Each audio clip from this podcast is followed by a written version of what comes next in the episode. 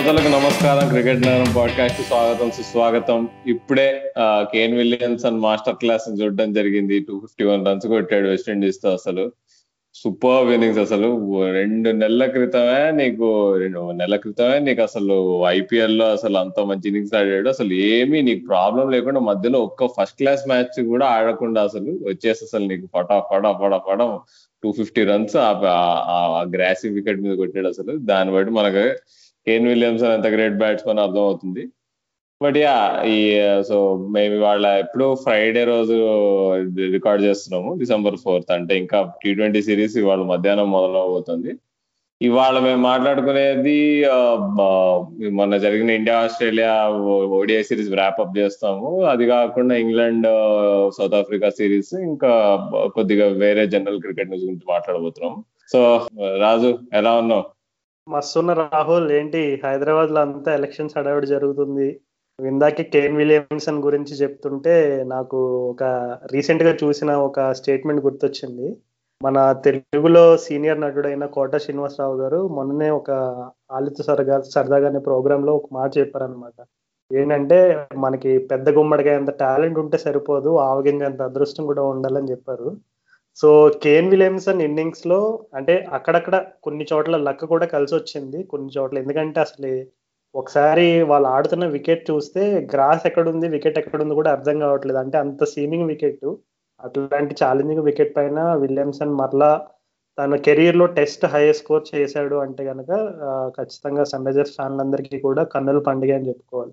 నేను వాళ్ళు పొద్దున కాసేపు చూసా బ్యాటింగ్ అది నేను సిక్స్ ఓ క్లాక్ లేచి అసలు అంటే నీకు నీకు తను అవుట్ అయ్యే బాల్ ముందు వరకు కూడా బాల్ బీట్ అవుతున్నాడు. అంటే అంత మూమెంట్ ఉంది ఆఫ్ ద పిచ్ వికెట్కి అసలు ఆ ఇందర్ ఆఫ్ ద పిచ్.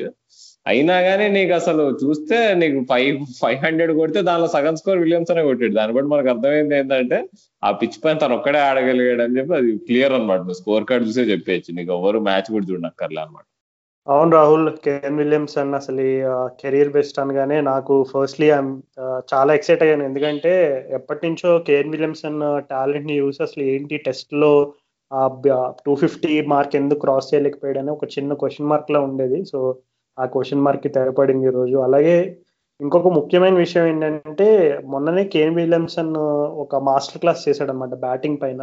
అందులో ఒక విషయం చాలా క్లుప్తంగా చెప్పాడు. ఏంటంటే నేను ఎప్పుడు బాల్ సీమ్ని చాలా దగ్గర నుండి గమనిస్తాను. బౌలర్ వేసినప్పటి నుంచి అతని చేతిలో నుంచి రిలీజ్ అయినప్పటి నుంచి బ్యాట్ దగ్గరకు వచ్చే వరకు ఆ సీమ్ పొజిషన్ని చాలా దగ్గర నుండి గమనిస్తాను. సీమ్ పొజిషన్ దగ్గర నుండి గమనించి నేను on the top of the ball ఆడడానికి ప్రయత్నిస్తాను. సో అలా అది నాకు కొంచెం బాగా హెల్ప్ అవుతుందని ఒక పాయింట్ చెప్పాడు.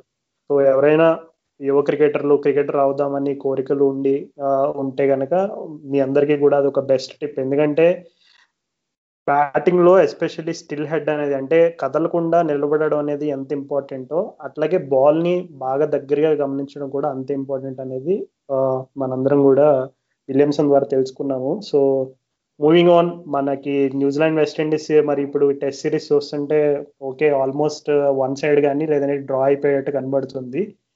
మనం నెక్స్ట్ ఇండియా ఆస్ట్రేలియా గురించి మాట్లాడుకుందాం. అసలు ఇండియా ఆస్ట్రేలియా సిరీస్లో నన్ను అడిగితే the biggest takeaway for India ఏంటంటే హార్దిక్ పాండ్యా ది బ్యాట్స్మెన్ అని చెప్పుకోవాలి. ఎందుకంటే అసలు మన ఇండియన్ ఎప్పుడైతే ధోని రిటైర్మెంట్ ఇచ్చాడో అప్పటి నుంచి కూడా ఆ మిడిల్ ఆర్డర్ అనేది ఈవెన్ ఫర్ వరల్డ్ కప్ టైంలో కూడా ఆ నెంబర్ ఫోర్ పొజిషన్కి సంబంధించి జరిగినటువంటి గందరగోళం కావచ్చు అలాగే ధోని వెళ్ళిపోయిన తర్వాత మరలా ధోని పొజిషన్ ఎవరు భర్తీ చేస్తారని చాలా క్వశ్చన్ మార్క్స్ పడినాయి.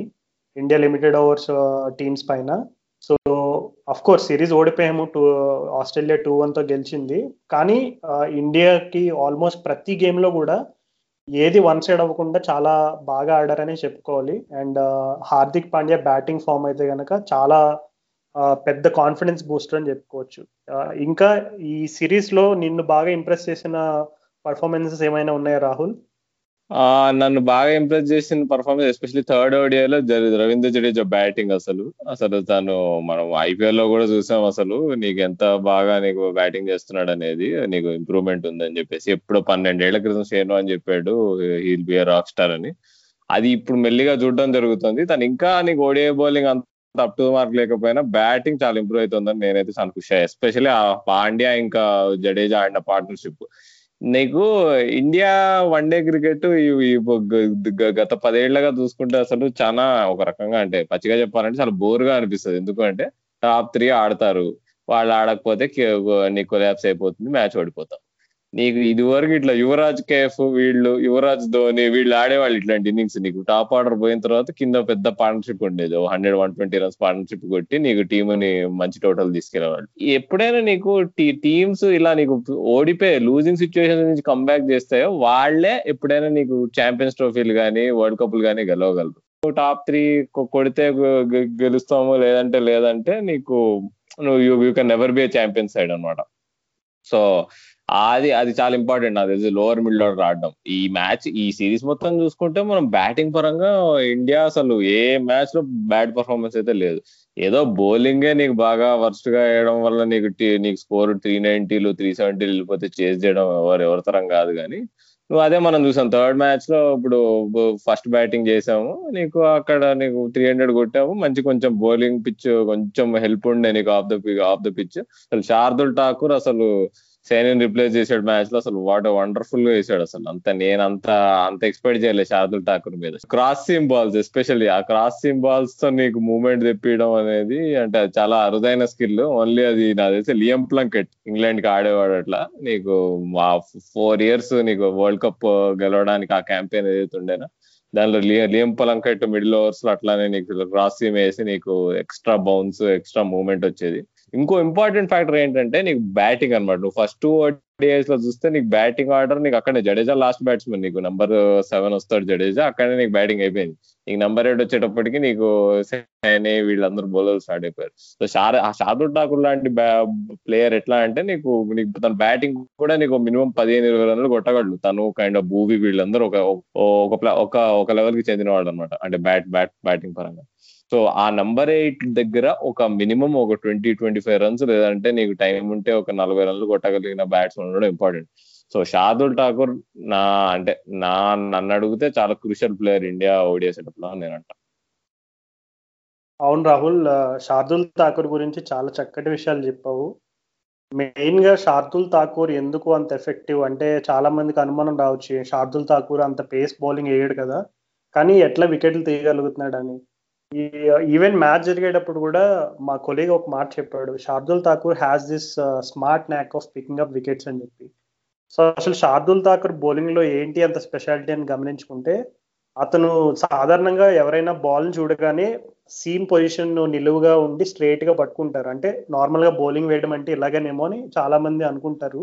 కానీ షార్దుల్ ఠాకూర్ స్పెషాలిటీ ఏంటంటే అతను క్రాస్ సీమ్ ఎక్కువ చాలా బాగా వేస్తాడు. అంటే అందులో కూడా ఎక్స్పర్టైజ్ కావాలి. క్రాస్ సీమ్ జస్ట్ ఏదో బాల్ని అడ్డంగా పట్టుకుని వేసేస్తే పిచ్ అయిపోతే సరిపోయిద్దని కాదు. అది ఎక్కడ ల్యాండ్ చేయాలి? ఏ బ్యాట్స్మెన్కి ఏ లెంత్లో వేసి ఎట్లా సెటప్ చేయాలనేది కూడా చాలా స్మార్ట్ స్కిల్ నాకు తెలిసి ఆ స్కిల్ని ఎక్కువగా యూస్ చేసి సక్సెస్ఫుల్ అయింది నువ్వు మెన్షన్ చేసినట్టు లియం ప్లంకెట్ వరల్డ్ క్రికెట్లో సో ఇప్పుడు ఇండియాకి మిడిల్ ఆర్డర్స్లో కంట్రోల్ కావాలంటే నాకు తెలిసి నువ్వు అన్నట్టుగానే షార్దుల్ ఠాకూర్ బ్యాటింగ్ కూడా ఎడ్జ్ ఉంటుంది కాబట్టి ఖచ్చితంగా షార్దుల్ ఠాకూర్కి ఇంకా కొంచెం కాన్ఫిడెన్స్ ఇచ్చి అతన్ని మిడిల్ ఆర్డర్స్ మిడిల్ మిడిల్ ఓవర్స్లో క్లెవర్గా యూస్ చేస్తే కనుక నాకు తెలిసి ఇండియన్ క్రికెట్కి ఎస్పెషల్లీ లిమిటెడ్ ఓవర్స్లో చాలా హెల్ప్ అవుతుందని నేను అనుకుంటున్నాను యా అసలు అంటే ఇప్పుడు శార్దుల్ ఠాకూర్ పక్కన పెడితే అసలు థర్డ్ మ్యాచ్ ఏదైతే గెలిచామో అసలు నటరాజన్ కూడా యాక్చువల్గా తన తన తన స్వింగ్ అది రాలేదు కానీ చూస్తే సిరీస్ మొత్తంలో మిచెల్ స్టార్క్ కూడా నీకు స్వింగ్ రాలేదు. ఏ బౌలర్ స్వింగ్ చేయలేకపోయాడు. నీ కొద్దిగా కొద్దిగా గొప్ప శారదులకు స్వింగ్ చేశాడు. కానీ నటరాజన్ తనకున్న లిమిటేషన్స్తో తను కూడా తను మార్నస్ లభిషన్ వికెట్ అది ఇంపార్టెంట్ వికెట్. ఎందుకంటే అక్కడ నీకు ఫించ్ లభిషన్ నీకు ఓపెనింగ్ పార్ట్నర్షిప్ యాభై రన్లు అరవై రన్లు నీకు వెళ్ళిపోయి ఉంటే నీకు మ్యాచ్ దూరం వెళ్ళిపోయేది. ఎందుకంటే త్రీ హండ్రెడ్ రన్స్ టార్గెట్ ఇవాళ రేపు అసలు వన్ డే క్రికెట్లో అసలు మ్యాటరే కాదు. డిసప్పాయింట్మెంట్ పర్ఫార్మెన్సెస్ నీకు ఏమనిపిస్తున్నాయి రాజు అసలు? ఇండియా పరంగా అసలు ఈ సిరీస్లో వన్ డే సిరీస్లో డిసప్పాయింటింగ్ ఫ్యాక్టర్స్ గురించి చెప్పే ముందు ఒక చిన్న మెన్షన్ చేయాలి. అది నేను పర్సనల్గా కుల్దీప్ యాదవ్ బౌలింగ్ అంటే నాకు ఇష్టం కాబట్టి అతనికి అవకాశం రావడంతో చాలా హ్యాపీ ఫీల్ అయ్యాను లాస్ట్ గేమ్లో. అండ్ నన్ను అడిగితే అతను లైక్ ఐపీఎల్లో పెద్దగా ఆడలేదు. సో ఈ ఇయర్ అంతా కూడా అతనికి కాన్ఫిడెన్స్ బూస్ట్ చేసేటట్టుగా అతను మ్యాచెస్ అంత ఇంపాక్ట్ఫుల్ పర్ఫార్మెన్సెస్ ఏం లేవు. సో అట్లాంటి పొజిషన్లో ఉండి టీంలో నేను ఉంటానా వెళ్ళిపోతానా అనే స్టేజ్కి వచ్చేసాడు దగ్గర దగ్గర కుల్దీప్ యాదవ్. ఎందుకంటే అతని ఇప్పుడు ఐపీఎల్ లోను అతను పిక్ చేసుకోకుండా వరుణ్ చక్రవర్తి బాగా హైలైట్ అయ్యాడు. అండ్ అలాగే ఇప్పుడు ఇండియన్ టీంలో ఫస్ట్ టూ మ్యాచెస్లో ఫస్ట్ టూ మ్యాచెస్ అనే కాదు జనరల్గా లిమిటెడ్ ఓవర్స్లో ఫస్ట్ చాయిస్ స్పిన్నర్ వచ్చేసి చహల్ అయిపోయాడు. ఇప్పుడు లెగ్ స్పిన్నర్ అండ్ అతని వేరియేషన్స్ తోటి. సో కుల్దీప్ లాస్ట్ మ్యాచ్లో వచ్చి అతని బౌలింగ్ నాకు ఎందుకో బాగానే వేసినట్టు అనిపించింది. Especially to Aaron Finch Aaron Finch చాలా సార్లు తను ముందుకొచ్చి straight down the ground long on long off side six కొట్టడానికి చాలా ట్రై చేశాడు కుల్దీప్ని. కానీ ఎక్కడ సక్సెడ్ అవ్వలేదు. సో ఒక విధంగా చెప్పాలంటే ఆ ప్రెషర్ బిల్డ్ అవ్వడానికి మిడిల్ ఓవర్స్లో కుల్దీప్ కూడా ఒక చిన్నపాటి రోల్ ప్లే చేశాడని నాకైతే అనిపించింది.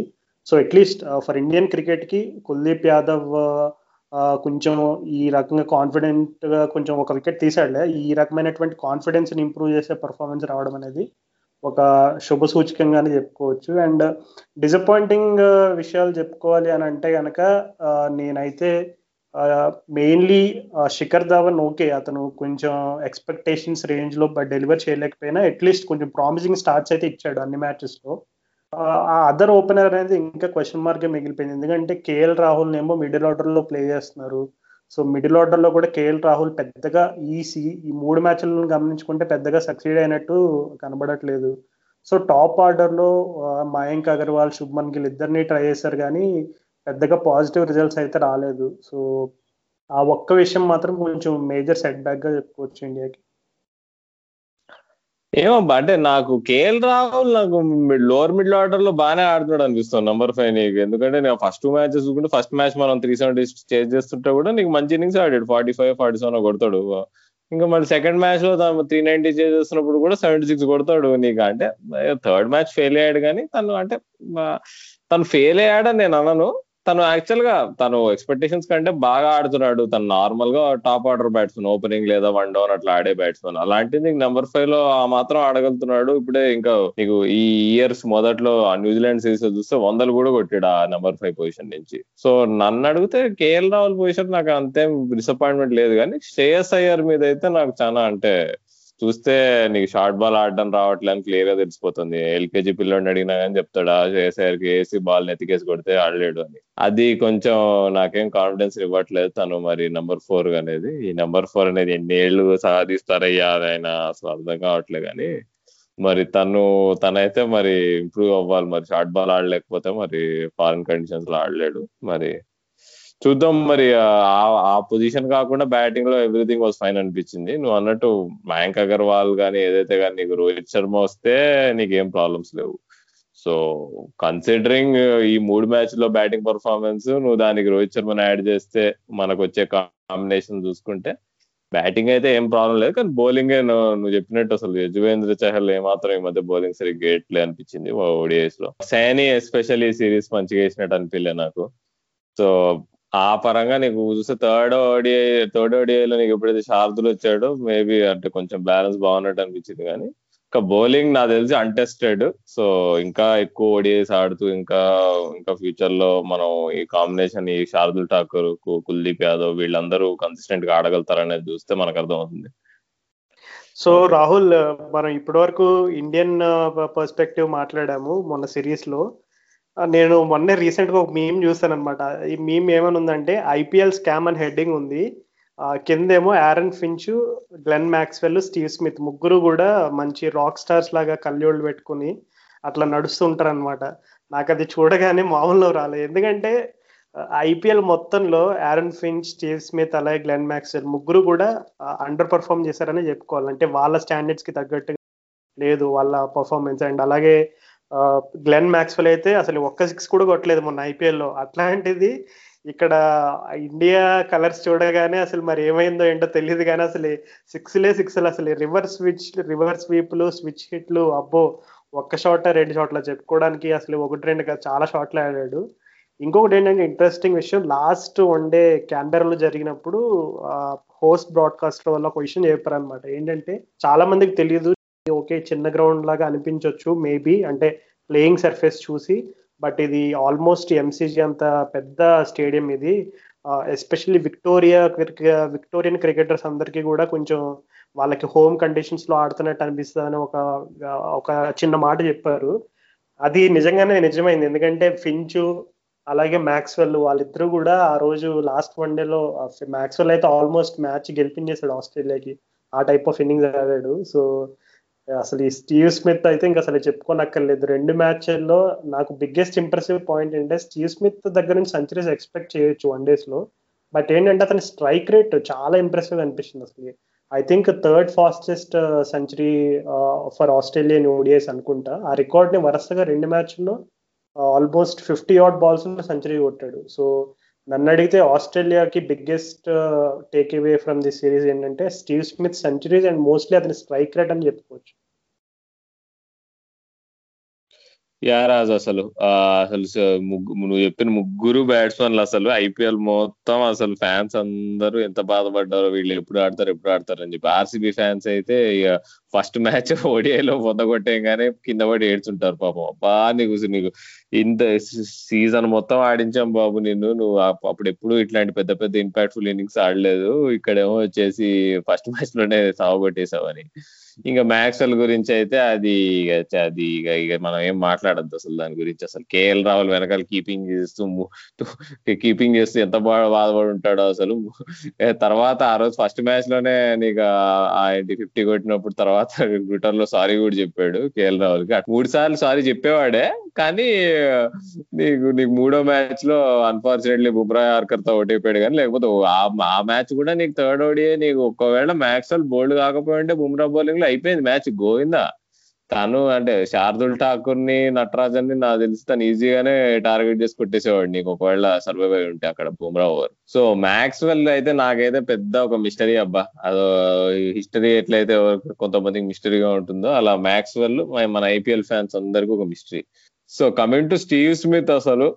నువ్వు అసలు మామూలు ఇన్నింగ్స్ కావు రాజు. అసలు రెండు ఇన్నింగ్స్ నీకు థర్డ్ మ్యాచ్లో కూడా కొంచెం ఏదో సాఫ్ట్ డిస్మిసల్ గానీ అది ఓ అంత గొప్ప బాల్ కాకపోయినా అవుతాడు సో ఆ ఫస్ట్ రెండు మ్యాచ్లో మాత్రం నువ్వు చెప్పిన స్ట్రైక్ రేట్ అన్నావు కదా నువ్వు Gautam Gambhir interesting point note చేశాడు అనమాట తను ఏం చెప్పాడంటే నీకు స్మిత్ ఆ రెండు మ్యాచ్ల్లో ఎయిటీన్త్ ఓవర్ ట్వంటీ ఓవర్ దగ్గర బ్యాటింగ్ వచ్చాడు. అంటే నీకు ఆల్రెడీ నీకు నీకు బాల్ కొంచెం ఓల్డ్ అయిపోయి అయిపోయి ఉంటుంది. నీకు నీకు స్పిన్నర్స్ వేస్తూ ఉంటారు. లాంగ్ బౌండరీస్ అలాంటిది ఆ ఈ రెండు మ్యాచ్ల్లో ఎయిటీన్ నుంచి ఫార్టీ ఓవర్ మధ్యలో అంటే నీకు అండర్ ట్వంటీ ఓవర్స్ బ్యాటింగ్ చేస్తూ నీకు వందలు కొట్టాడు one one sixty one seventy strike రేట్తో. అంటే అవి నీకు అచ్చంగా చూసుకుంటే ట్వంటీ ట్వంటీ ట్వంటీ మ్యాచ్ ఆడేసాడు నీకు మిడిల్ ఓవర్స్లో. మిడిల్ ఓవర్స్ చాలా టఫ్ ఫేజ్ ఆఫ్ బ్యాటింగ్ అనమాట ఆ ఫేజ్లో నీకు ఆ స్ట్రైక్ రేట్ మెయింటైన్ చేస్తే ఎవడైనా బ్యాట్స్ చేయగలిగాడంటే తను మేబీ క్లోజ్ ఈ వరల్డ్ క్రికెట్లో ఎవరున్నారంటే విరాట్ కోహ్లీ ఒకడే ఉన్నాడు. అంత బాగా బ్యాటింగ్ చేసి చేయగలిగిన ప్లేయర్ కానీ ఈ సిరీస్లో ఈ రెండు మ్యాచ్లు అయితే కోహ్లీ కంటే బెటర్గా ఆడేసాడు కాబట్టి స్టీవ్ స్మిత్ చాలా ఓడిఎస్లో చాలా అండర్ రేట్ చేస్తారు. తను ఓన్లీ టెస్ట్ లలోనే చాలా బాగా ఆడతాడు. ఓడిఎస్ ఇంకా టీ ట్వంటీస్ అంత కాదని. బట్ మనం చూసాం అనమాట ఇది ఇంకా టెస్ట్ సిరీస్ గురించి మాట్లాడుకుంటే మనం ఈ స్టీవ్ స్మిత్ ఆడిన రెండు ఇన్నింగ్స్ ట్రైలర్ లా భావించవచ్చు టెస్ట్ సిరీస్లో ఏం జరగబోతుందా అని. దాని గురించి మనం ఇంకో రోజు మాట్లాడుకుంటాం రాహుల్ టెస్ట్ మ్యాచ్ సిరీస్ గురించి అప్పుడే మొదలు పెట్టొద్దు ఎందుకంటే స్టీవ్ స్మిత్ బ్యాటింగ్ చూసిన తర్వాత జనాలు భయపడిపోయి ఉంటారు. నిజంగా వాము ఇప్పుడే ఎలా ఉంటే ఇంకా టెస్ట్ సిరీస్లో ఎలా ఉంటది అని చెప్పి చాలా భయపడిపోతారు. సో ఎవరిని భయపెట్టొద్దు. మంచిది కాదు అది. సో ఫన్ పార్ట్ అసలు ఈ స్టీవ్ స్మిత్ గురించి నువ్వు చెప్పింది చాలా కీ విషయం అది.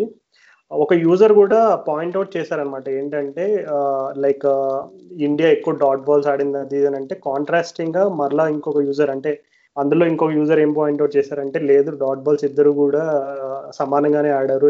రెండు టీమ్స్ ఇండియా ఏమి ఎక్కువ డాట్ బాల్స్ ఆడలేదు అది అని ఒక వియర్డ్ కంపారిజన్ అదే తీసుకొచ్చారు ఏదో నంబర్స్ అవన్నీ కూడా. కానీ అందరూ అర్థం చేసుకోవాల్సిన విషయం ఏంటంటే ఇందాక నువ్వు రాహుల్ నువ్వు చెప్పినట్టు మిడిల్ ఓవర్స్లో యాక్సలరేషన్ అనేది చాలా ఇంపార్టెంట్ సో మనం చూసుకుంటే ఆ మిడిల్ ఓవర్స్లో యాక్సలరేషన్ లేకపోవడం వల్లనే ఇండియా ఫస్ట్ ఓడిఐస్ కూడా ఓడిపోవడం జరిగింది. ఎప్పుడైతే మిడిల్ ఓవర్స్లో ఎక్కువ కొంచెం డాట్ బాల్స్ అనేవి బిల్డ్ అవుతాయో ఆటోమేటిక్గా టీమ్ స్ట్రాటజీస్ కానీ లేదు ఎక్కడ టార్గెట్లో మనం ఎంత స్కోర్ చేయాలి ఎంత అనేది ఇవన్నీ కూడా balance out of the equation వెళ్ళిపోతాయి అనమాట సో మిడిల్ ఓవర్స్లో ఎస్పెషల్లీ మోడర్న్ డే క్రికెట్లో acceleration acceleration rotation of strike అనేది చాలా ఇంపార్టెంట్ అనమాట సో నాకు తెలిసి ఆస్ట్రేలియా వాళ్ళు ఫస్ట్ ఓడిఎస్లో ఆ రెండు acceleration acceleration rotation of strike అనేది చాలా బాగా చేశారు. దానికి బిగ్గెస్ట్ ఆర్కిటెక్ట్ స్టీవ్ స్మిత్ ఎందుకంటే అతనే ముందు నడిపించాడు ఆ రెండు మ్యాచ్లు సో నాకు తెలిసి కొద్ది గొప్ప మనం ఈ సిరీస్ నుంచి నేర్చుకోవాల్సిన విషయం ఏదైనా ఉంది ఇండియన్ టీం అంటే కొంచెం మిడిల్ ఓవర్స్లో కొంచెం ఎక్కువ rotation of strike and acceleration కనుక ఉంటే డెఫినెట్లీ ఓడిఐలో కూడా నువ్వు అన్నట్టుగా ఎప్పుడైతే రోహిత్ శర్మ తిరిగి స్క్వాడ్లోకి వస్తాడో అలాగే భువి కూడా ఫిట్ అయ్యి తిరిగి స్క్వాడ్లోకి వస్తే డెఫినెట్లీ ఇండియా కూడా ఖచ్చితంగా ఓల్డ్ ఛాంపియన్స్ టీమ్గా చెప్పుకోవచ్చు మనం. యా రాజు అసలు ఓడిఐ సిరీస్ అయితే అయిపోయింది. ఇప్పుడు టీ ట్వంటీలో చూస్తే కొంచెం వాషింగ్టన్ సుందర్ నీకు శార్దుల్ ఠాకూర్ వీళ్ళంతా టీమ్లోకి రావచ్చు. ఇంకా ఆస్ట్రేలియా తరఫు నుంచి మేబీ వాళ్ళు ఆస్ట్రేలియన్ స్క్వాడ్ మోస్ట్లీ సేమే ఉంటది కానీ. సో నేను నేనైతే ఇంట్రెస్ట్తో టీ ట్వంటీ సిరీస్ చూద్దాం అనుకుంటున్నాను ఎందుకంటే అసలే సంవత్సరంలోనే ఉంది వరల్డ్ కప్ సో ఇప్పుడు కాకపోతే ఇంకెప్పుడు మనం టీ ట్వంటీ కాంబినేషన్ మనం సెట్ చేసుకోలేము. ఆస్ట్రేలియా లాంటి అపోనెంట్ మీద స్ట్రాంగ్ అపోనెంట్ మీద. సో ఈ ఈ టీ ట్వంటీ సిరీస్ చాలా మజా రాబోతుంది. దాని గురించి మనం ఎట్లాగో ఇంకో ఎపిసోడ్ చేస్తాం రౌండ్ అప్ ఎపిసోడ్ సిరీస్ అయిపోయిన తర్వాత. సో మూవింగ్ ఆన్ ఇక మనం అసలు మొన్న ఇంగ్లాండ్ సౌత్ ఆఫ్రికా కూడా ఒక టీ ట్వంటీ సిరీస్ ఆడారు. దాని నుంచి దాని నుంచి టాకింగ్ పాయింట్స్ ఎవరున్నాయి రాజు? ఆ మూడు టీ ట్వంటీస్లో ఒక రెండు కవర్ చేశారు రాహుల్ నేను. కరెక్ట్గా ఒక క్లుప్తంగా చెప్పాలి అని అంటే గనక ఒక స్కూల్ పిల్లలు బాగా ఎస్టాబ్లిష్ అయిన ఒక క్రికెట్ టీమ్తో ఆడితే ఎలా ఉంటుందో అలా ఆడినట్టు అనిపించింది నాకు. అంటే సౌత్ ఆఫ్రికా ఫ్యాన్స్ ఎవరైనా ఉంటే హర్ట్ అవ్వకండి. అంటే మరీ అంత నేను చెప్పినంత డ్రమాటిక్గా అండర్ పెర్ఫామ్ చేయలేదు సౌత్ ఆఫ్రికా. కానీ ఇంగ్లాండ్ డామినెన్స్ చూస్తుంటే ఎస్పెషల్లీ లిమిటెడ్ ఓవర్స్ క్రికెట్లో వాళ్ళు ఎంత డామినెంట్గా ఉన్నారనేది అందరికీ తెలిసిన విషయమే. కానీ ఎట్లాంటి పొజిషన్లో కూడా సాధారణంగా కొన్నిసార్లు టీ ట్వంటీస్లో మొమెంటం ఉంటుంది. అంటే ఓకే సడన్గా ఒక టూ త్రీ వికెట్స్ కోల్పోవడం కానీ లేదు సడన్గా ఎక్కువ రన్స్ రాకపోయేసరికి కొంచెం కొన్ని టీమ్స్ ఏంటంటే ప్యానిక్ అవుతాయి లైట్గా. అరే ప్రెజర్ పడింది ఇప్పుడు మనం బౌండరీస్ కొట్టాలి లేదు వికెట్లు తీయాలి ఇట్లా ఇట్లాంటి ప్రెజర్ సిచ్యువేషన్స్ చాలా ఉంటాయి అనమాట కానీ ఇంగ్లాండ్లో మీరు నోటీస్ చేస్తే one of the biggest impressive points about England is the never panic అసలు. ఎందుకు అని అంటే వాళ్ళ క్యాప్టెన్ ఆయన్ మోర్గన్ చూడండి. అసలు ఆయన్ మోర్గన్ ఎక్కడైనా టెన్షన్ పడుతున్నట్టు కానీ ఎవరైనా తిడుతున్నట్టు కానీ లేదు చాలా అగ్రెసివ్గా రియాక్ట్ అవ్వడం ఇవన్నీ కూడా చూడడం అనమాట సో వాళ్ళ టీం క్యాప్టెన్ అంత కంపోజ్డ్గా ఉన్నప్పుడు ఆబ్వియస్లీ టీమ్ అంతా కూడా కూడా సేమ్ అదే టైప్ ఆఫ్ రిఫ్లెక్షన్ కనబడుతుంది. టీమ్ ప్లేయర్స్ అందరిలో కూడా.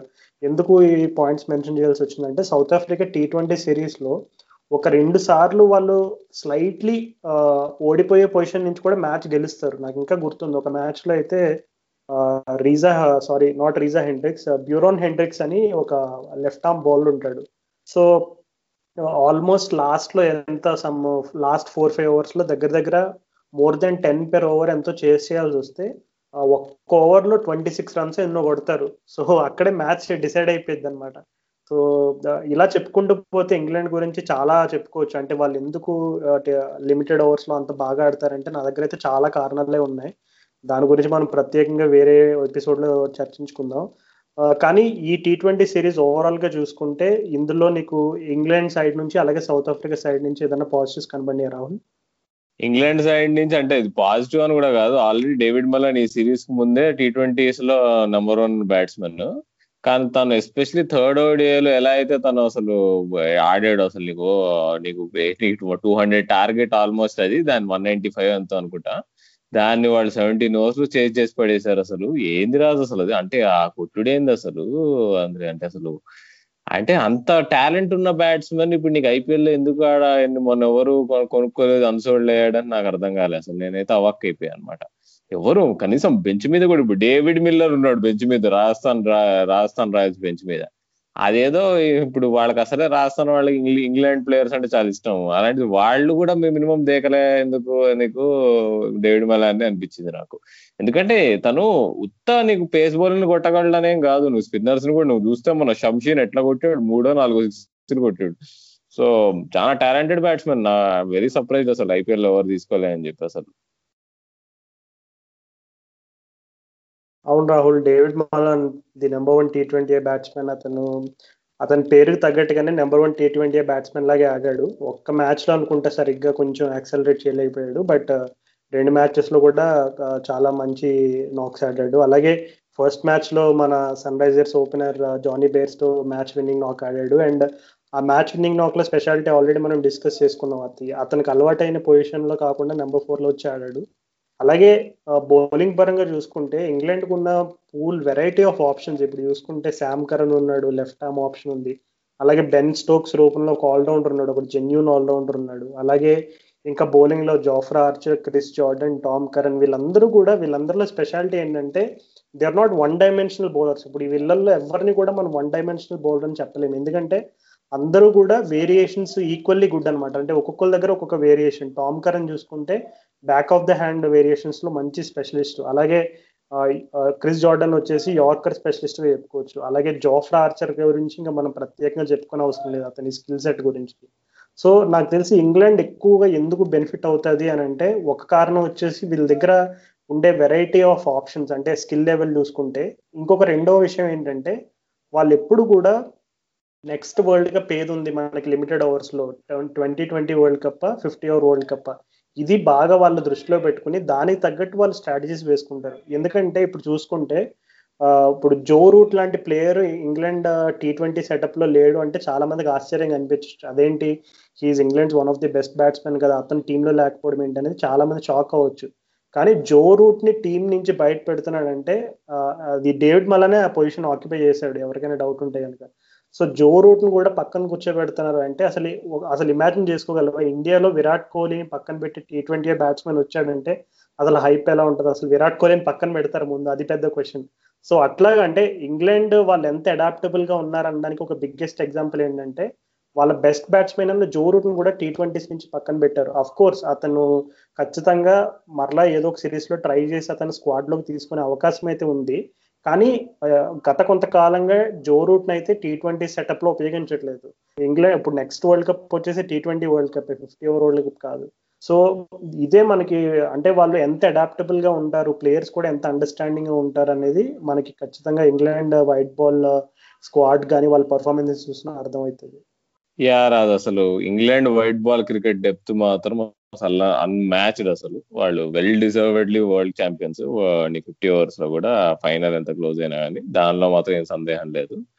నాకైతే ఇప్పుడు డేవిడ్ మలాన్ అయితే వచ్చే సంవత్సరం ఎల్లో బట్టల్లో చేపాక్ స్టేడియంలో ఓపెనింగ్ బ్యాట్స్మెన్గా ఇలా బయటికి రావడం నాకు ఆల్రెడీ కనిపిస్తుంది.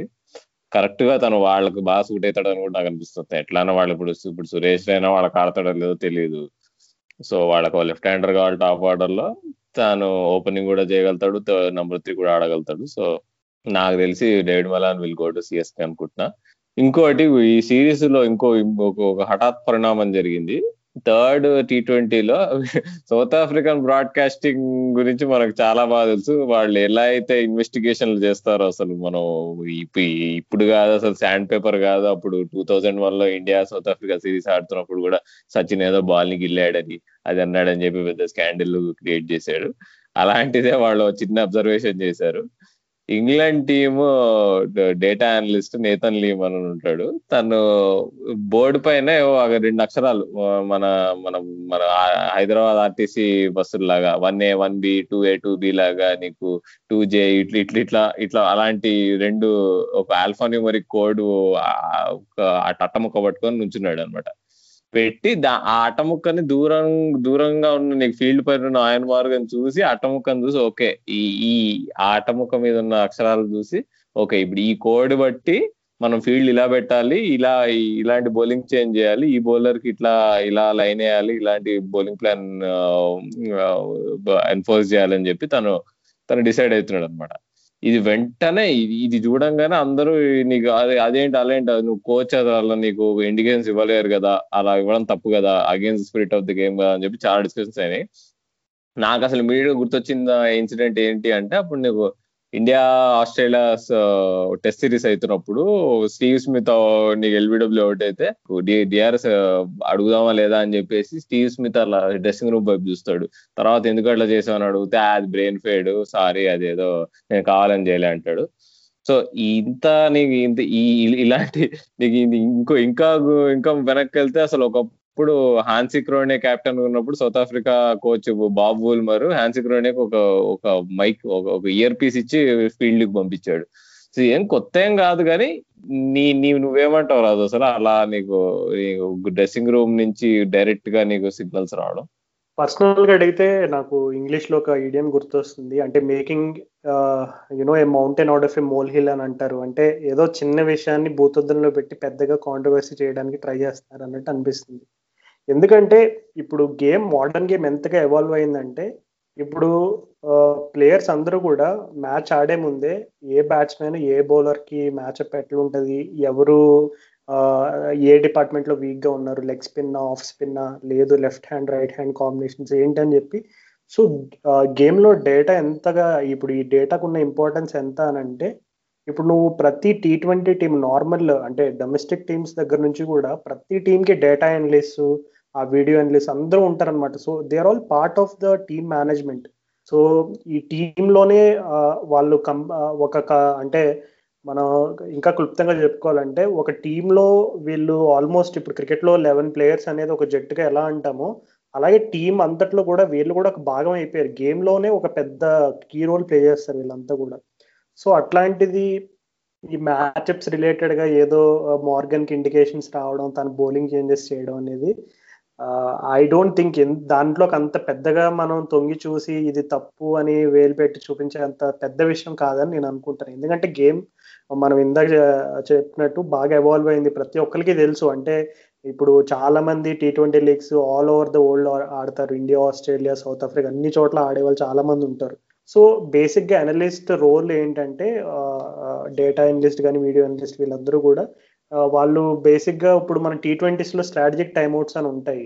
సో స్ట్రాటజిక్ టైమ్అవుట్లో లో ఆటోమేటిక్గా ఖచ్చితంగా వీడియో అనలిస్ట్ దగ్గర నుంచి డేటా అనలిస్ట్ దగ్గర నుంచి డెఫినెట్లీ ఇన్పుట్స్ అయితే వెళ్తాయి క్యాప్టెన్కి సో ఇది ఇది కూడా ఆల్మోస్ట్ జస్ట్ ఒక చిన్న గెస్చర్కి మనం అలా చూసి అది తప్పు against spirit of the game అని అయితే నేనైతే పర్సనల్గా నా టేక్ అయితే ఇందాక చెప్పినట్టు అందులోకి పెద్దగా కాంట్రవర్షియల్ ఇష్యూ అయితే కాదు. ఎందుకంటే ఈ కంప్లీట్గా ఇప్పుడు మన జనరేషనే కంప్లీట్ ఇంటర్నెట్ మీద డిపెండెంట్ అయ్యే జనరేషన్ లాగా ఉంది ఇప్పుడు. సో ఇట్లాంటి జనరేషన్లో వాళ్ళు జస్ట్ ఒక చిన్న డేటా అనలిస్ట్ని వీడియో అనలిస్ట్ని యూస్ చేసుకుని జస్ట్ సటిల్ సిగ్నల్స్ అనేవి I don't think it's a big deal ఇప్పుడు ఎందుకంటే మార్గన్ అలా కనబడ్డాడు కాబట్టి మన ఇలా ఈ రోజు ఇంకా ఒక టాకింగ్ పాయింట్లో ఉంది. లేదు కనబడకుండా చాలా సార్లు మధ్యలో డ్రింక్స్ క్యారీ చేయడానికి కొంతమంది వస్తారు. ఏదో ఒక చిన్న చిన్న డ్రింక్స్ బ్రేక్ లేకపోయినా సరే డ్రింక్స్ క్యారీ చేసి లేదు చేంజ్ ఆఫ్ బ్యాట్ అని చేంజ్ ఆఫ్ గ్లౌజ్ అని లేదు బౌలర్కి చేంజ్ ఆఫ్ సంథింగ్ ఏదో ఒక ఇష్యూ రావడం వల్ల ఫీల్డర్స్ వస్తూనే ఉంటారు. మేబీ వేరే టీమ్స్ ఆ విధంగా ఉపయోగించుకుంటున్నారేమో ఎవరికి తెలుసు? వేరే టీమ్స్ ఒకవేళ ఆ ఎక్స్ట్రా ఫీల్డర్ ఆ డ్రింక్స్ ఎవరైతే క్యారీ చేస్తున్నారో వాళ్ళ ద్వారా మెసేజ్ పంపిస్తున్నారేమో. అవన్నీ మనకు కనపడవు వినపడవు. సో అలా చెప్పుకుంటూ పోతే మనం ఇట్లాంటి విషయాలు ఇట్లాంటి విషయాల్లో మనం పెద్దగా ఇష్యూ చేయాల్సిన విషయం అయితే కాదనుకుంటున్నాను నేనైతే. యారాదు అసలు నువ్వు చాలా మంచి పాయింట్ నోట్ చేసావు. ఇదేం జరుగు జరగట్లేదు కాదు. నేను చెప్పినట్టు ఎప్పటి నుంచో చేస్తున్నారు ఇట్లాంటివన్నీ. ఇప్పుడు మనం మోస్ట్ ఫేమస్ ఫేమస్లీ మొన్న ఐపీఎల్లో నీకు రికీ పాయింటింగ్ నీకు వచ్చి అక్కడ కరెక్ట్గా బౌండరీ లైన్ లైన్గా ఒక ఇంచి ఇటువైపు నుంచోని నీకు ప్రతిసారి శ్రేయస్ అయ్యర్ని పిలిచి చెవులో ఏదో కబుర్లు చెప్పి పంపిస్తుండే అసలు. నీకు అంటే నీకు అది ఇంకా అది ఇంకెంత ఘోరం చెప్పు మరి ఇప్పుడు. అదేదో పైన అట్టముక్క పెట్టుకొని నువ్వు జస్ట్ కోడ్ ఇవ్వడమే నువ్వు అంత ఓకే అగైన్స్ స్పిరిట్ అనుకుంటే నువ్వు కోచ్ నీకు ప్రతి బాల్ ఆల్మోస్ట్ ప్రతి బాల్కి కోసం నువ్వు శ్రేయస్ అయ్యర్ రికీ పాయింటింగ్ వైపు చూసి ఇన్స్ట్రక్షన్స్ తీసుకుంటున్నాడు. సో అది అది ఇంకెంత ఘోరం అసలు మరి. సో యా అంటే నేనేది సపోర్ట్ చేస్తా అంటే ఈ పద్ధతి ఏదైతే ఉందో నీకు ప్లాకార్డులు పట్టుకొని అటముక్కలు పట్టుకొని నీకు సిగ్నల్స్ ఇవ్వడం అనేది అమెరికన్ స్పోర్ట్స్లో చాలా కామన్ అనమాట నీకు ఒక నీకు ఫుట్బాల్ ఉంటుంది అమెరికన్ ఫుట్బాల్లో నీకు ప్రతి ఒక్క ప్రతి ఒక్క ప్లే ఉంటుంది అని అంటే అదే ప్రతి ఒక్క ఫార్మేషన్ నీకు నీకు అక్కడ సైడ్ నుంచి కోచింగ్ స్టాఫ్ డిక్టేట్ చేస్తుంది.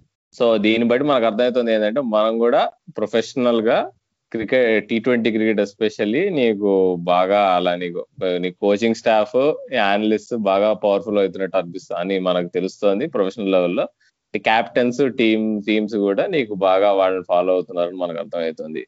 నీవు Morgan number one captain so తనే నీకు ఓపెన్గా నీకు అనలిస్ట్ అనలిస్ట్ అంత పెద్ద రోల్ ఇచ్చి తను డిక్టేట్ చేయగలిగే పొజిషన్లో తను తను ఉంటున్నాడు అంటే so we just know about the power of data and analytics right అవును రాహుల్ అలాగే మనం చూసుకుంటే చాలా సార్లు ఈ ఐపీఎల్ అవ్వచ్చు వేరే టీ ట్వంటీ లీగ్స్ అవ్వచ్చు చాలా సార్లు క్యాప్టెన్స్ ఒక పాయింట్ మెన్షన్ చేస్తారు. Credit to the back room staff credit credit to the management ఇట్లాంటి ఒక ఊత పదాల్లాగా మారిపోయినాయి అనమాట ఇవన్నీ చాలా వాడుతూ ఉంటారు. సో వాళ్ళు అవన్నీ చెప్పినప్పుడు ఏదో ఫార్మల్గా థ్యాంక్స్ చెప్పడం కాదు. ఏదో ఓకే మా టీం మేనేజ్మెంట్లో ఉన్నందుకు మీ అందరికీ థ్యాంక్స్ అండ్ ఫార్మల్ థ్యాంక్స్ కాదు. దానికి దాంట్లో ఇంత లోతైన విషయాలు ఉంటాయి. ఇప్పుడు మనం చెప్పుకున్నాం కదా ఈ డేటా అనలిస్ట్ కానీ వాళ్ళ వీడియో అనలిస్ట్ వాళ్ళు అందించే ఇన్పుట్స్ కానీ అంటే క్యాప్టెన్స్ అవన్నీ కూడా బయట డిస్కస్ చేయరు. వాళ్ళు వచ్చి ఇదిగో నాకు పలానా వీడియో అనలిస్ట్ చెప్పాడు. ఇతనికి లెగ్ స్పిన్ వేస్తే ఖచ్చితంగా అవుట్ అవుతాడని. సో ఆ టాక్టిక్ వల్లే నేను విన్ అయ్యాము. ఇట్లాంటివి ఎవరు కూడా బయటకి చెప్పుకోరు. ఇవన్నీ కూడా part of the game part of the team game కాబట్టి ఖచ్చితంగా ఇవన్నీ కూడా మోడర్న్ డే మోడర్న్ డే క్రికెట్లో ఎంత ఎవాల్వ్ అయింది అనే దానికి ఒక ఉదాహరణగా చెప్పుకోవచ్చు మనం ఇవన్నీ. యా రాజు అసలు ఇంకా ఇది ఈ discussion spirit of the game అది ఇది అని ఏది స్పిరిట్ ఆఫ్ ద గేమ్ కిందకు వస్తుంది అది ఇది అనే డిస్కషన్లోకి పోతే మనం అయితే అసలు అది తెల్లారిపోతుంది. సో మూవింగ్గా ఇంకా వేరే క్రికెట్ న్యూస్ చూసుకుంటే అసలు మన ఐపీఎల్కి సంబంధించి అసలు ఏదో పెద్ద మీటింగ్ జరగబోతుందంట ఈ మంత్ అండ్ మరి. దాన్ని బట్టి రెండు టీములు రాబోతున్నాయి అంటున్నారు కొత్త ఐపీఎల్ టీములు ఆ ఒకటైతే ఖచ్చితంగా అహ్మదాబాద్ టీం అంటున్నారు. ఇంకో టీం ఏంటనేది డౌట్ ఉంది. లక్నో అంటున్నారు కొంతమంది. లేదంటే మళ్ళీ పూణే టీం అంటున్నారు. మళ్ళీ ఎన్నిసార్లు చూస్తామయ్యా పూణే టీం అనిపిస్తుంది నాకైతే. ఇంకా ఇంకో ఇంపార్టెంట్ డిసిషన్ తీసుకోబోతున్నారు ఏంటంటే ఫైవ్ ఫారెన్ ప్లేయర్స్ అనేది. సో దీని ఇదంతా చూసి నాకేమనిపిస్తుంది అంటే ఒక ఎక్స్ట్రా టీం రావడం అయితే ఖచ్చితంగా నీకు చాలా అవసరం ఇప్పుడు. నీకు చాలా మంది సూపర్ ప్లేయర్స్ మొహమ్మద్ నబీ లాంటి వాళ్ళు కరుణ్ నాయర్ లాంటి ప్లేయర్స్ వీళ్ళందరికీ నీకు టీంలో స్పాట్లు దొరకట్లే. సో ఇంకో టీం వస్తే ఖచ్చితంగా వాళ్ళకి ఛాన్సులు దొరుకుతాయి. కానీ రెండు టీంలు వస్తే ఏమైనా టాలెంట్ కొంచెం డైల్యూట్ అయిపోతుందేమో అని నాకు అనిపిస్తుంది. ఎందుకంటే మనం అప్పట్లో టూ థౌజండ్ టెన్లో ఎప్పుడైతే ఆ కొచి టస్కర్స్ పుణె వారియర్స్ టీములు uh, వచ్చినాయో. ఆ రెండు టీములు ఏదో ఫార్మాలిటీ కోసం ఆడినట్టు అనిపించినాయి రెండేళ్ళు. రెండేళ్ళు అసలు కోచ్ అయితే ఒక ఇయర్ ఆడింది. కానీ అప్పుడు అప్పుడు పరిస్థితులు వేరు ఇప్పుడు పరిస్థితులు వేరు. ఎందుకంటే అప్పుడు బాగా ఎలా అయితే ఆప్షన్ సిస్టమ్ని ఫ్రెష్ ఆప్షన్స్ ఎట్లా కనెక్ట్ చేశారో బాగా నీకు కొన్ని టీంలకు బాగా అడ్వాంటేజ్గా ఉండే. కానీ ఇప్పుడు అలా అలా నీకు కొత్త టీంలకు డిసడ్వాంటేజ్ కాకుండా ఫ్రెష్ ఆప్షన్లో నీకు జాగ్రత్తగా నీకు రూల్స్ రెగ్యులేషన్స్ పెడితే అప్పుడు కానీ మనకి కొత్త టీముల వల్ల లాభం కనిపించింది అని అడిగితే. ఇంకా ఈ మేబీ అది బ్యాలెన్స్ చేయడానికి ఒక్కొక్కకి ఇప్పుడు ఫైవ్ ఫారెన్ ప్లేయర్స్ని అలౌ చేస్తే టీమ్స్లలో అది ఇంకా బెటర్ అనిపిస్తుంది. ఎందుకంటే నువ్వు ఇవి ఎంత కాదన్నా నీకు ఈ ముంబై లాంటి టీమ్స్ ఇప్పుడు చాలా స్ట్రాంగ్ ఉన్నాయి. ఇప్పుడు వాళ్ళని బీట్ చేయాలంటే అవతల టీం కి ఏదో రకమైన సపోర్ట్ కావాలి. ఈ కొత్త టీమ్స్ ఏదైతే వస్తున్నారో వాళ్ళకి ఎంత మొత్తుకున్నా కానీ top T twenty players already IPL ఉన్న వాళ్ళని వేరే టీమ్స్ వదలవు. నీకు ఆల్రెడీ ఇప్పుడు నీకు ముంబై ఇండియన్స్ వాళ్ళు కరణ్ పొలాన్ని వదులుతారా? ఇప్పుడు ఆర్సీబీ వాళ్ళు ఏబిడి విల్స్ వదులుతారో వదలరు. కానీ అలాంటి ఇప్పుడు కొత్త టీంలకి ఏమన్నా కొత్త టాలెంట్ని తీసుకున్నప్పుడు వాళ్ళకి నీకు ఫారెన్ ప్లేయర్స్ ఎక్కువ ఉంటే నీకు అవతల టీంలలో ఉన్న స్టార్ ప్లేయర్స్ని వీళ్ళు కౌంటర్ చేయొచ్చని నేను అనుకుంటున్నా. సో చాలా ఇంట్రెస్టింగ్ పరిణామం ఇదైతే. మరి ఏం చేస్తారో చూడాలి. అవును రాహుల్ నువ్వు చెప్పినట్టుగా రెండు టీంలు అనేవి మరి ఖచ్చితంగా యాడ్ అవుతాయి లేదో నాకైతే తెలియదు కానీ ఒక టీం అయితే కన్ఫర్మ్గా యాడ్ అయ్యేటట్టు అయితే కనబడుతుంది. అదైతే కన్ఫర్మ్ అన్నట్టు ఆల్మోస్ట్ కన్ఫర్మ్ అన్నట్టు నా దగ్గర అయితే న్యూస్ ఉంది. సో అదే రెండు టీమ్స్ యాడ్ అవడం వల్ల ఇట్లా ఎవరికి అడ్వాంటేజ్ ఎవరికి డిసడ్వాంటేజ్ ఇలా పాయింట్స్ చెప్పుకుంటే మనం చాలా డిబేట్స్ చేయొచ్చు దాని మీద. కానీ ఫైవ్ ఫారెన్ ప్లేయర్స్ ఎప్పుడైతే వస్తారో దానివల్ల కొంచెం నువ్వు అన్నట్టుగా మన టాలెంట్ అనేది కొంచెం లైట్గా అంటే especially young and upcoming cricketers కొంచెం డైల్యూట్ అయ్యే అవకాశం అయితే ఉంది. సో అది ఇంపాక్ట్ అవ్వకుండా జాగ్రత్తగా చూసుకోవాల్సిన బాధ్యత బీసీసీఐ పైన ఉంది. ఎందుకంటే ఐపీఎల్ పెట్టిన హోల్ పర్పస్ వచ్చేసి కొంచెం యంగ్ చేయడానికి కానీ ఒక ఒక ఇంటెన్షన్తో పెట్టింది. అఫ్ కోర్స్ రాను రాను ప్రతి సంవత్సరం అది మనీ మేకింగ్ లీగ్ లాగా అయిపోయింది కానీ బట్ స్టిల్ ఐపీఎల్ ద్వారా ఎంతమంది క్లిక్ అయ్యారు ఐపీఎల్ ద్వారా ఎంతమంది జీవితాలు మారినాయి అనేది మనం ఆ లిస్ట్ తీసుకుంటే చాలా మంది పేర్లు చెప్పుకోవచ్చు. అండ్ లేటెస్ట్ పేరు వచ్చేసి టీ నటరాజన్. మన Hyderabad Sunrisers Hyderabad represent చేసిన నటరాజన్ మొన్ననే డెబ్యూ చేసి ఎంత బాగా ఆడాడు అనేది కూడా చూసాము. సో ఖచ్చితంగా ఈ ఫైవ్ ప్లేయర్స్ రూల్ అనేది వస్తే గనక కొంచెం మేబీ ఉన్నట్టుగా అది డైల్యూట్ అవునట్టు అవుతుందేమో అని నాకైతే అనిపిస్తుంది. సో ఒకవేళ ఆ రూల్ కనుక ఖచ్చితంగా పెడితే ప్రతి టీంలో కూడా ఒక ఇద్దరు ఎమర్జింగ్ ప్లేయర్స్ ఉండాలనే టైప్ ఆఫ్ రూల్ కూడా కూడా తీసుకొస్తే బాగుంటుందని నాకు అనిపిస్తుంది. అవును రాజు అసలు ఐపీఎల్ మొన్ననే అయిపోయింది. మళ్ళీ ఆరు నెలలు ఇంకో ఐపీఎల్ రాబోతుందని మా ముందే అనుకున్నాము. చూస్తే ఇప్పుడు టూ ట్వంటీ ట్వంటీ వన్లో నీకు జనవరిలో ఆప్షన్స్ అయితే ఇక ఆప్షన్స్లో అయిన డిస్కషన్లు నడుస్తూ ఉంటాయి so definitely excited fans fans ఫ్యాన్స్కి మనలాంటి వాళ్ళకి. సో ఇంకో ఇంకొక interesting fact Virat Kohli twenty ట్వంటీలో ఇంకా ఒక సెంచరీ కొట్టలేదు. అది ఎంత అది అది ఎంత వింతగా అనిపిస్తుంది అంటే నీకు కోహ్లీ లాంటి వాడు అబ్బా సెంచరీలు ఎప్పుడు ఆపుతాడా అని అనుకుంటారు చాలా మంది అపోజిషన్లో వేరే టీం ఫ్యాన్స్ అలాంటిది అసలు ఈ ఏడు సెంచరీ కొట్టే ఛాన్స్ ఎలా రాలేదు. ఈ టీ ట్వంటీ సిరీస్లో కొడతాడా? లేదంటే టెస్ట్ ఒకే ఒక టెస్ట్ మ్యాచ్ ఏదైతే అడ్లైట్ టెస్ట్ మ్యాచ్ ఆడుతున్నాడో దానిలో కొడతాడో మనం చూడాల్సిన విషయం. సో ఇక ఇంకో గంటలో టీ ట్వంటీ సిరీస్ స్టార్ట్ అవ్వబోతోంది. చూడడానికి పోవాలి. సో అయితే ఈ ఎపిసోడ్ చాలా రోజుల తర్వాత నేను రాదు అసలు ఇద్దరమే వేరే గెస్ట్ లేకుండా చేసిన ఎపిసోడ్. ఒక నాలుగు ఎపిసోడ్లు అనుకుంటా లైన్గా ఎవరో గెస్ట్ కాకపోతే ఇంటర్వ్యూ ఏదో ఒకటి చేసాము సో చాలా కొంచెం రిఫ్రెషింగ్ అనిపించింది. మళ్ళీ పాత రోజులు గుర్తొచ్చాయి. పాత రోజులు అంటే అదే ఐపీఎల్ టైం ఐపీఎల్ రోజులు గుర్తొచ్చినాయి. ఈ టీ ట్వంటీ సిరీస్ తర్వాత లేదంటే చూస్తాం. మేబీ టీ ట్వంటీ సిరీస్ తర్వాత ఇమీడియట్గా ఒక అప్ ఎపిసోడ్ చేస్తాము. లేదంటే మళ్ళీ మేము వచ్చే వారం ఏదైతే ఎపిసోడ్ ఏదైతే మొత్తం కలుపుకొని అంతా క్రికెట్ కవరేజ్ ఎపిసోడ్ ఉంటుందో అప్పుడు కలవచ్చు మమ్మల్ని. అంతవరకు వింటూనే ఉండండి మా పాడ్కాస్ట్ ఏమన్నా మా ప్రీవియస్ ఇంటర్వ్యూస్ కానీ ఏదైనా మీరు ఇప్పటివరకు లేదంటే భావనక సందీప్తో అయినా కానీ మేము టీ రవితేజతో చేసిన ఇంటర్వ్యూ కానీ కృతికా నాయుడుతో చేసిన ఆస్ట్రేలియా నాస్టాలజీ ఎపిసోడ్ కానీ లేదా ఇంకా వేరే ఎపిసోడ్ అయినా వినండి. మమ్మల్ని ట్విట్టర్ ఇన్స్టాగ్రామ్లో ఒకవేళ మీరు ఫాలో అవ్వలే అవ్వట్లేదంటే ఇంకా ఫాలో అవ్వండి. ఇన్స్టాగ్రామ్లో ముఖ్యంగా. మేము అక్కడ మా ఎపిసోడ్స్ ఎప్పుడైతే కొత్త ఇమీడియట్గా పోస్ట్ అయితే మీకు అక్కడ నోటిఫికేషన్ వస్తుంది. ఇంకొకటి మీరు ఆ స్పాటిఫై లేదా గూగుల్ పాడ్కాస్ట్లో వింటుంటే మీకు మీరు ఫాలో బటన్ ఉంటుంది అనమాట ఫాలో అని ఉంటుంది స్పాటిఫై స్పాటిఫై లో. గూగుల్ పాడ్కాస్ట్లో సబ్స్క్రైబ్ అని ఉంటుంది. మీరు గూగుల్ పాడ్కాస్ట్లో అయితే మీకు ఒకవేళ ఎపిసోడ్ అప్లోడ్ అవ్వగానే మీకు మీకు నోటిఫికేషన్ రావాలంటే మీరు సెట్టింగ్స్లో పోయి పెట్టుకోవచ్చు ఇట్లా. ఈ పాడ్కాస్ట్ నుంచి ఏమైనా ఎపిసోడ్ రిలీజ్ అవ్వగానే మాకు నోటిఫికేషన్ రావాలని మీరు సెట్టింగ్ చేసుకోవచ్చు. స్పాటిఫైలో అన్ఫార్చునేట్లీ ఆప్షన్ లేదు కానీ మీకు జనరల్గా చూపిస్తుంది. మీరు ఫాలో కొట్టిన పాడ్కాస్ట్ స్పాటిఫైలో చూపిస్తుంది అనమాట ఒక వీడియో కొత్త ఎపిసోడ్ రిలీజ్ చేశారని చెప్పి కింద ఒక కాలంలో వాళ్ళు మెన్షన్ చేస్తారు. సో సో వింటూనే ఉండండి క్రికెట్ నగరం పాడ్కాస్ట్ చూస్తూనే ఉండండి క్రికెట్. నేను మీ క్రికెట్ రా నాగర్జున రాహుల్ సైనింగ్ ఆఫ్ రాజు.